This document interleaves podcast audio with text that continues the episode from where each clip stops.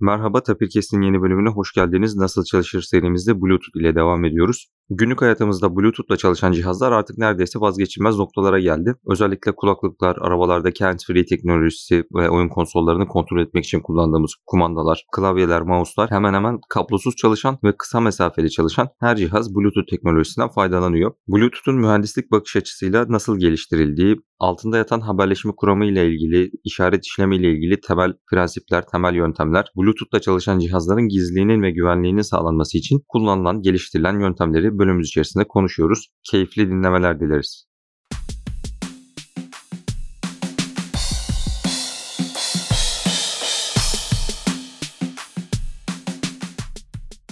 Sen hocam hoş geldiniz. Hoş bulduk Halil. Hocam nasıl çalışır serimizde aslında günlük hayatımızda pek çok alanda kullandığımız ve artık pek çok insanın çok aşina olduğu bir konuyu Bluetooth'ları konuşmak istedik. Daha doğrusu Bluetooth teknolojisini kullanarak çevremizdeki cihazlarla haberleşme ve gitgide bu çevremizde haberleştiğimiz cihazların artışıyla beraber insanların hayatına doğrudan etki eden bir teknoloji diyebiliriz. Örneğin Bluetooth kulaklıklar var. AirPods deniyor. Handsfree'de arabada kullanırken Bluetooth özelliğini kullanıyoruz. Kulaküstü kulaklıklar mevcut. Bunlara ek olarak hoparlörler var. Ben sürekli kullanıyorum evde. Yani eve gittiğinizde artık bilgisayardan, telefondan bir müzik dinlerken ya da bir telefonu konuşurken bile Bluetooth hoparlörü aldığınızda Bluetooth hoparlörü çok daha rahat bir şekilde yemek yaparken yanınıza götürebiliyorsunuz mesela. Hem telefonun sesinden çok daha kaliteli oluyor hem de daha yüksek ses elde edebiliyorsunuz. Yıllardır kullandığımız zaten mouse'lar, klavyeler, oyun konsolları Bluetooth kullanıyor. Yıllardır bu teknoloji kullanıyoruz. O küçük dongle aslında bir şekilde Bluetooth'la haberleşmesini sağlıyor. Doğrudan bilgisayarın Bluetooth kartını kullanıp herhangi bir bağlantı yapmadan kullanmadığınız, ek bir dongle kullanmadığınız mouse'lar da var. Özellikle sanırım yeni Mac'lerde hocam mesela birkaç tane USB girişi var. Kablosuz mouse kullanmak istediğinizde yeni bilgisayarların çoğunda daha doğrusu hani o USB portunu o dongle'a ayırmak istemiyorsunuz. Onun yerine doğrudan bilgisayarın Bluetooth kartıyla haberleşebilecek bir mouse aldığınızda bu problem ortadan kalkmış oluyor. Yine akıllı cihazlardan örnek verebileceğimiz akıllı saatlerde cihazlarla doğrudan iPhone'la, iPad'le, Android telefonunuzla Bluetooth üzerinden haberleşiyor. Hatta geçtiğimiz günlerde görmüştüm araştırma yaparken Bluetooth'ları konuşmak için. Bluetooth Bluetooth kullanan ayakkabılar var. Özellikle sporcuların üstünde de bu tarz cihazların kullanıldığını biliyoruz. Ayakkabı sizin işte çeşitli sportif aktiviteler sırasında ne kadar sert bastığınıza kadar ayağınızın en fazla neresini kullandığınıza kadar çeşitli veriler sağlıyor. Bir şekilde akıllı cihazları hayatımıza sokan teknolojilerden, önemli teknolojilerden biri diyebiliriz değil mi hocam Bluetooth? Kesinlikle Halil. Söylediğin gibi özellikle bir dönem Türkiye'de çok büyük problem oluyordu. Belki hala da problemdir yani zaten öyle bir güvenlik açığı da vardı. İnsanlar telefonu araba kullanırken kullanırken işte ellerinde tutup tek elle de direksiyonu devam ederken işte ceza yazılıyordu haklı olarak. Hands-free teknolojisi bu problemi ortadan kaldırdı yani. Bir Bluetooth bağlantısı vasıtasıyla cep telefonunuzu arabanın ses sistemine dahil ettiğiniz an itibariyle artık telefonu istediğiniz gibi konuşabiliyorsunuz. Dediğin gibi yani özellikle bilgi eğlence sistemleri dedikleri infotainment sistemlerinde çok sıkça kullanılan ve artık herhalde hiç kimsenin yatsımadığı dediğin gibi Aa, Bluetooth yok mu sorun olan bir soru. Önceden var mı anlamlı bir soruken şimdi yok mu anlamlı bir soru böyle bir teknolojiye dönüşmüş durumda Bluetooth. Hatta hocam yani o kadar biliniyor ki yani ailemizdeki yaşlılar bile kullandığı için hani Bluetooth kelimesini böyle yani internet daha doğrusu sanırım son dönemde iyice bu insanlarda da yani yaşça aslında hayatının büyük bir bölümünü akıllı telefonlar olmadan geçirmiş ve neredeyse 60-70 yaşından sonra tanışmış insanlar bile şu an evde kullanıyorlar. Yani bir şekilde bu kablosuz bağlantılar özellikle. ilerleyen günlerde Wi-Fi'de ayrıca konuşacağız mesela. Evde e, akıllı süpürgenize Wi-Fi üstünden bağlanıyorsunuz. O mesela evde özellikle kullanılan bir teknoloji bizim. İşte Wi-Fi aç diye bir şeyi açıkçası böyle insan aile büyüklerinden duyunca biraz garibine gidiyor ama güzel bir şey. Benim de kişisel olarak yaşadığım problemlerden bir tanesi aynı arabayı birden fazla sürücünün kullanması durumunda Bluetooth ayarlarında bir değişiklik olduğunda büyüklerin isyan etmesi ve telefona bağlanmıyor gel bakıver şeklinde yani herkesin dediğin gibi hayatına iyi ya da kötü bir şekilde girmiş durumda ve artık vazgeçilmez bir parçası yani Bluetooth olmadan aktif kullanım tartışmalıdır ama yani Bluetooth'suz bir teknoloji nerede neredeyse etrafımızda kalmadı gibi Halil. Teşekkür ederim. Şimdi haberleşme konuştuğumuz için daha doğrusu haberleşme ağırlıklı podcastlar çektiğimiz için genelde bu noktada bir de ağ tiplerinden bahsetmek istiyorum hocam. Mesela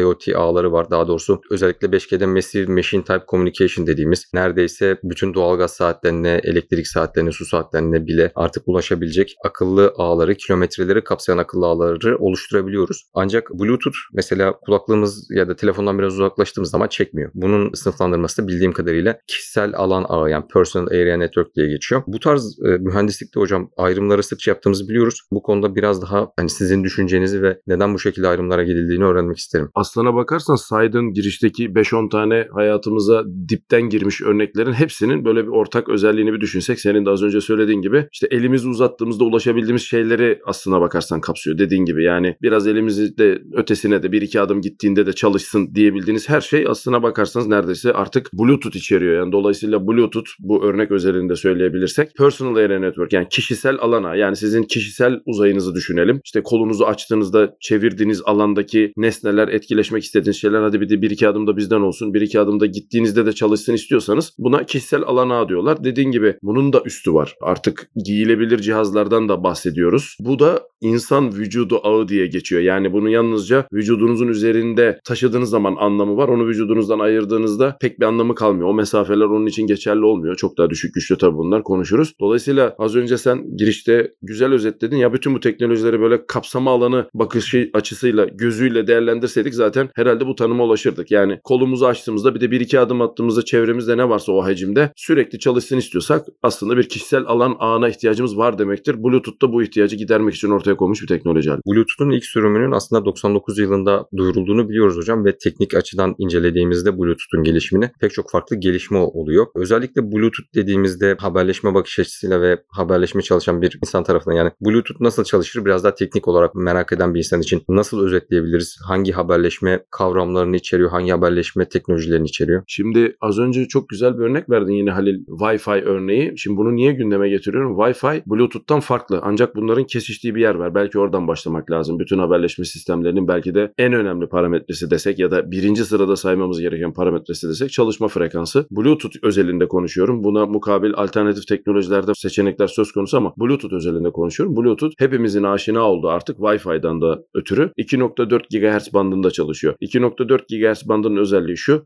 ISM bandı olarak geçer. Yani Industrial, Scientific and Medical. Yani endüstriyel anlamda, bilimsel anlamda ve tıp alanında size ayrılmış, lisanslanmamış ama yönetimi çok kat'i kurallarla belirlenmiş bir band orası. Dolayısıyla 2.4 GHz'de yayın yapacağım diyorsanız bir takım kurallara uymak kaydıyla istediğiniz yapabilirsiniz. İşte o bir takım kurallar standartlarla belirleniyor. Şimdi bunu niye söyledim? Bluetooth 2.4 GHz'de ortaya çıktığı an itibariyle çok temel bir problemle beraber doğmuş oluyor. O problemde coexistence adı verdiğimiz yani 2.4 GHz böyle bir band olduğu için çevresinde bulunan aynı teknolojiyi kullanmasa da o bandı kullanan diğer cihazlarla sorun yaşamaması lazım. En başta temel problem bu gördüğünüz gibi. Yani tabii şu da seçilebilirdi. Neden 2.4 tercih edilmiş? Neden başka bir şey tercih edilmemiş? Takdir ederseniz ki 2.4 GHz özellikle işte haberleşme kuramında da anlatıyoruz. Yani bu nasıl çalışır bölümü olduğu için bu kadar teknik ayrıntıya girmeyelim ama anten boyu, kapsama alanı, işte çeşitli veri aktarım teknikleri söz konusu olduğunda 2.4 GHz başlangıç için güzel bir seçim oluyordu ama dediğim gibi bu seçim otomatikman sizinle beraber orada bilmediğiniz hatta bir Bluetooth cihazı açtığınızda başınıza gelen ilk şey de odur. Öncelikle bir bakar. Nedeni budur çünkü etrafta mevcut 2.4 GHz'i kullanan, kullanmaya ya da kullanma potansiyeli olan cihazların etrafında bir yerde olmanız muhtemeldir. Dolayısıyla Bluetooth teknolojisinin birinci problemi 2.4 GHz bandında çalışması tasarlandığı için kablosuz girişim adını verdiğimiz problemden kaçabilecek yetenekte olmasıdır. Bunun da en basit şekilde söylenebilecek hali girişim varsa oradan kaç stratejisidir. Buna frekansta sıçrama ya da frequency hopping teknik tabiriyle ifade edebileceğimiz bir teknikle Bluetooth karşılık verir. Şimdi burada yine karşımıza önemli bir şey çıkıyor Halil. 2.4 GHz bandı dediğimizde şimdi tabii böyle insanların kafasında canlanması için band adı üzerinde böyle başlangıcı ve bitişi olan bir yer. Standartta biri size 2.4 GHz ISM dediğinde biz şunu anlıyoruz. 2400 ile 2479 arası olan 80 MHz'lik bir bloktan bahsediyoruz. Bluetooth bu 80 MHz'in tamamını kullanmıyor az önce sözünü ettiğim nedenlerle. Buna mukabil Bluetooth kapsamayı geliştirebilmek, girişimden kaçabilmek ve istediğin elde edebilmek için bu 80 MHz'i standartça tanımlanmış 80 tane yuvaya işte 2400, 2401, 401, 402 gibi giden aralıklarda çalışabilecek şekilde 80 tane slotu, 80 tane yuvaya kendisini zaman içerisinde belli aralıklarda sığdırabilecek şekilde tasarlanmış. İşte frekans sıçraması dediğimiz, frekansta sıçrama dediğimiz teknoloji bu. Şimdi bunu da yine Wi-Fi ile özdeşleştirmemiz lazım. Çünkü herkesin aşina olduğunu bildiğim kısım bu. İşte bir Wi-Fi access point'i ya da router'ı evinizde kurmaya kalktığınızda ilk arayüzde sorulan sorulardan bir tanesi çalışma bandı. İşte hep önerilen de 1.6.11'dir. Biz genelde Amerika güdümlü olduğumuz için Japonya'da iki ekstra slot daha var orada ama hani genelde işte 1.6.11'den bir tanesini seçmek seçersiniz. Orada da komşunuzla çakışmamanız lazım. Şimdi bunun üzerine bir de Bluetooth cihazı kurduğunuzu düşünün. Bluetooth hem komşunuzun mevcudiyetinde hem sizin kendi Wi-Fi ağınızın mevcudiyetinde ve muhtemelen belki de evdeki 2.4 GHz'de çalışması muhtemel mikrodalganın falan da olduğu bir yerde sürekli iletişimi sağlayabilecek şekilde hoplaması gerekiyor ama bu hoplamanın ayak izi 1 MHz. Wi-Fi karşılaştırmak için söylüyorum. Wi-Fi'nin ayak izi ortalama 20 MHz eski teknolojilerde. Daraltıp genişletildiği söz konusu ama yani Bluetooth her seferinde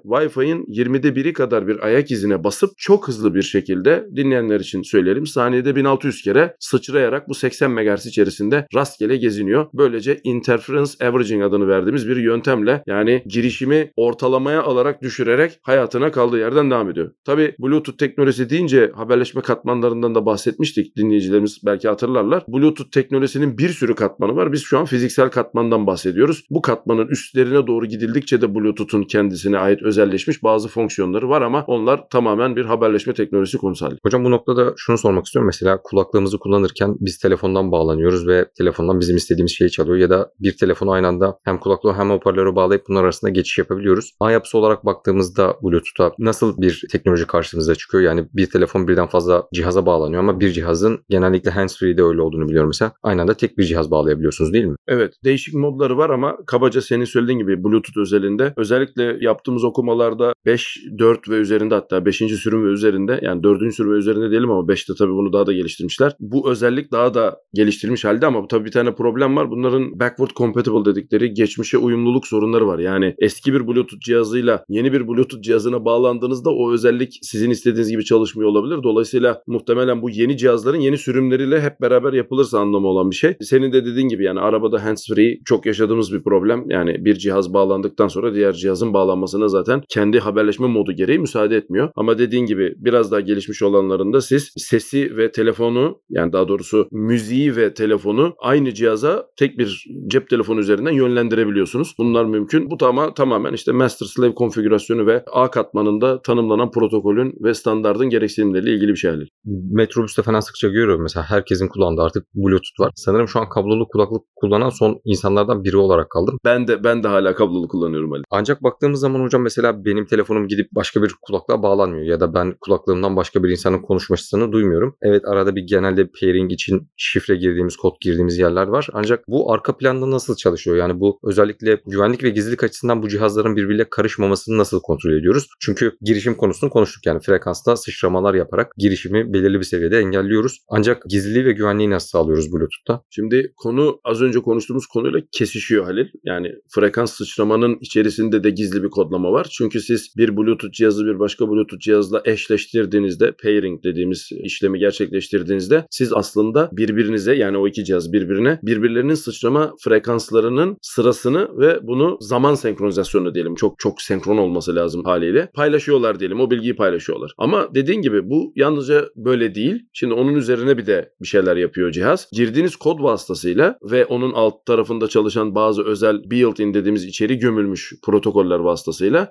sizin veriniz eşleşme gerçekleştikten sonra bir de özel bir kodlama ve şifreleme bloğundan daha geçerek kanala veriliyor. Şimdi böyle olunca ne oluyor? Şimdi siz öncelikle eşleştirilmiş olan cihazın takip ettiği frekanslara kendinizi kilitleyerek orada beklediğiniz zaman beklediğiniz ayak izini arıyorsunuz. Bir defa birinci seviye bu. İkincisi bu oradaki bilgiyi almak istediğinizde yani denk geldiniz diyelim 73. kanala bastınız ikiniz de aynı anda olması beklenen bu zaten. Oradaki bilgiyi almak istediğinizde de orada işte az önce sözünü ettiğimiz o şifreleme bloğunun yerine getirdiği şeyi tersine alma operasyonu için salahiyet elde etmiş oluyorsunuz. Yani bir anahtar paylaşımı, bir el sıkışma söz konusu pairing ile birlikte, eşleştirmeyle birlikte. Ama bunun yanında ben ekstra bir şeyden daha bahsetmek istiyorum Halil. Özellikle spread spektrum adını verdiğimiz yani frekans bölgesinde yayılma içeren teknolojilerin en temel özelliklerinden bir tanesi az önce sözünü ettiğimiz aktif olarak gönderilmek istenen o ham bilginin bir de frekansa yayılmasını sağlayan spread spektrum teknolojisine özel bir de kodlama yöntemi var. Bluetooth'ta bu da mevcut. Bu ama çok fiziksel katman özelliği. O yüzden bunun ayrıntılarına girmiyorum. Normalde taşıdığınız Bluetooth işareti işte ses için konuşalım. Çok yüksek çözünürlüklü olmakla birlikte belki megabitler mertebesinde bizim anladığımız anlamda dar bantlı bütün Wi-Fi bandı düşünüldüğünde dar bantlı bir işaret. Aslına bakarsanız 20 kilohertzlik bir işaret yani ses işaretini düşünelim. Onu 1 megabit per second'a çıkartan bir kodlamaya yani onu frekansta genişleten bir yöntemle de aslında hayatına devam ediyor. Dolayısıyla Bluetooth'taki katmanlar gördüğünüz gibi frekans sıçrama, zaman senkronizasyonu. Bunun üzerine built-in şifreleme, bunun üzerine frekansta yayılma, bunun üzerine uygulama ve ağ katmanındaki güvenlikler gibi böyle bir soğan gibi düşünürsek katman katman bir güvenlik söz konusu ve tabii Bluetooth çok kolay erişilebilen teknoloji olduğu için saldırılar da ona uygun çok hızlı ilerliyor. Her yeni Bluetooth sürümünde dikkat ederseniz kabaca baktığınızda güvenlik ilerletildi, genişletildi şeklinde görürsünüz. Ya bu güvenlik niye bitmiyor dediniz. İşte nedeni bu. Çok kolay erişilen bir teknoloji. Dolayısıyla her seferinde yeni bir saldırı yöntemi geliştiriliyor. Protokolün açığı bulunuyor. O yüzden yeni sürümlerde bu açıklar kapatılarak güvenlik ve gizlilik daha da geliştirilmiş bir hale getirilmeye çalışılıyor halde. Peki hocam şimdi telefonlarda mesela jammer dediğimiz bir şey var. Bayağı bildiğimiz bizim cep telefonu erişimimiz kötü niyetli insanlar tarafından ya da tamamen iyi niyetli insanlar tarafından güvenlik amacıyla engellenebiliyor. Bluetooth için bunu yapmak zor mudur ya da Bluetooth'un bu kullandığı spektrum gibi frequency hopping gibi teknolojiler bunu engelliyor mu? Yani insanlara kötü fikir vermek istemem metrobüste mesela yanımda bir SDR olduğunu düşünüyorum ve SDR ile yayın yaptığımı düşünüyorum. Bu basit bir şekilde bir Bluetooth haberleşmesini, insanların Bluetooth haberleşmesini kesebilir miyim? Hem güvenlik açısından hem de yani olası bir şeyi engellemek istiyorsam bir kişinin güvenlik açığı oluşturuyorsa Bluetooth cihazını kullanması hani milli güvenlik açısından da bunu değerlendirebilir miyiz? Kesinlikle bunu yapabiliriz. Tabii bunu yapmak için dediğin gibi SDR gibi cihazlara ihtiyacınız var. Öyle işte Radio Shack'te Amerika'da gidip alabildiğiniz kısaca şeylere dönüştü artık SDR'lar. Daha önceden öyle değildi. Bunu kısa yanıt evet yapabiliriz ama biraz çaba sarf etmek gerekiyor. Çünkü Bluetooth tırnak içerisinde o kadar interference resilient bir hale geldi ki yani girişime o kadar dayanıklı hale geldi ki çok akıllı sıçrama teknolojileri, çok akıllı genişletme teknolojileri ve üstün şifreleme gibi yöntemler işte üst üste blok blok geldiğinde siz neredeyse işte bir Wi-Fi bandını diyelim kabaca blok halinde block jamming dediğimiz şekilde yapmanız lazım. Bir de unutmayalım ki Bluetooth PAN yani Personal Area Network yani cihazın opere ettiği yere çok yakın olmanız lazım. Çünkü bu sefer sizin güç probleminiz başlayacak. Yani o kadar güçlü bir cihazınız olmayabilir. Ortalama güçteki bir cihazla bunu yapmak istiyorsanız bir defa o Personal Area Network'ün fiziksel olarak çok yakına gitmeniz gerekiyor. Bunu yaptıktan sonra da frekans bandının 1 bölü 3'ünü 1 bölü 4'ünü tek seferde kapatmanızı öneriyorum. Aksi takdirde Bluetooth zaten çok akıllı davrandığı için oradaki interference'ı girişimi görüp yeni bir sıçrama paterni ortaya çıkartıp haberleşmesine kaldığı yerden devam ediyor. Bu zaten böyle evrimsel bir süreç. Yani siz bunu ortaya koyuyorsunuz. Bluetooth buna daha akıllı bir yanıt veriyor. Saldırı onun protokolünü açık olarak öğrenmeye başladığında yeni bir teknik geliştiriyor ve yeni Bluetooth sürümünde bu kapatılmaya çalışıyor. Böyle gidiyor Halil. Hocam bu noktada bir de konuşmalarınızın başlarında 2.4 GHz'in özelliklerinden bahsederken mikrodalga dediniz. Yani bayağı bildiğimiz evde kullandığımız içine işte buzlu bir kıymayı atıp çözdürdüğümüz hatta bazen pişirmek için bile kullandığımız bir cihaz var ve bu cihaz gözümüzün önünde bazı şeyleri yakıyor, patlatabiliyor, çok güçlü olduğunu görüyoruz. O da 2.4 GHz'i kullanıyor. Bluetooth da 2.4 GHz'i kullanıyor. Peki tamamen hani genel kültür olarak soracağım. Beynimizi tam 2.4 GHz ile çalışan iki cihazın arasına almak ne kadar güvenli? Bunların kontrol edilmesi konusunda neler yapabiliyoruz? Şimdi Bluetooth tabi teknolojisi ortaya konduğu an itibariyle dikkat ederseniz her sürümde daha düşük güç ve enerji harcayan ve mesafeyi artırmaya çaba gösteren bir sürümden söz ediyoruz. Bu tabii karşımıza az önce senin de sözünü ettiği sağlık sorunu gündeme getiriyor. Çünkü personal area network dedik ya yani kendimizin etrafında yani her şey bizim etrafımızda oluyor. Acaba bir sorun olur mu? Dediğin gibi mikrodalga bunları yapabiliyorsa ancak sözünü ettiğimiz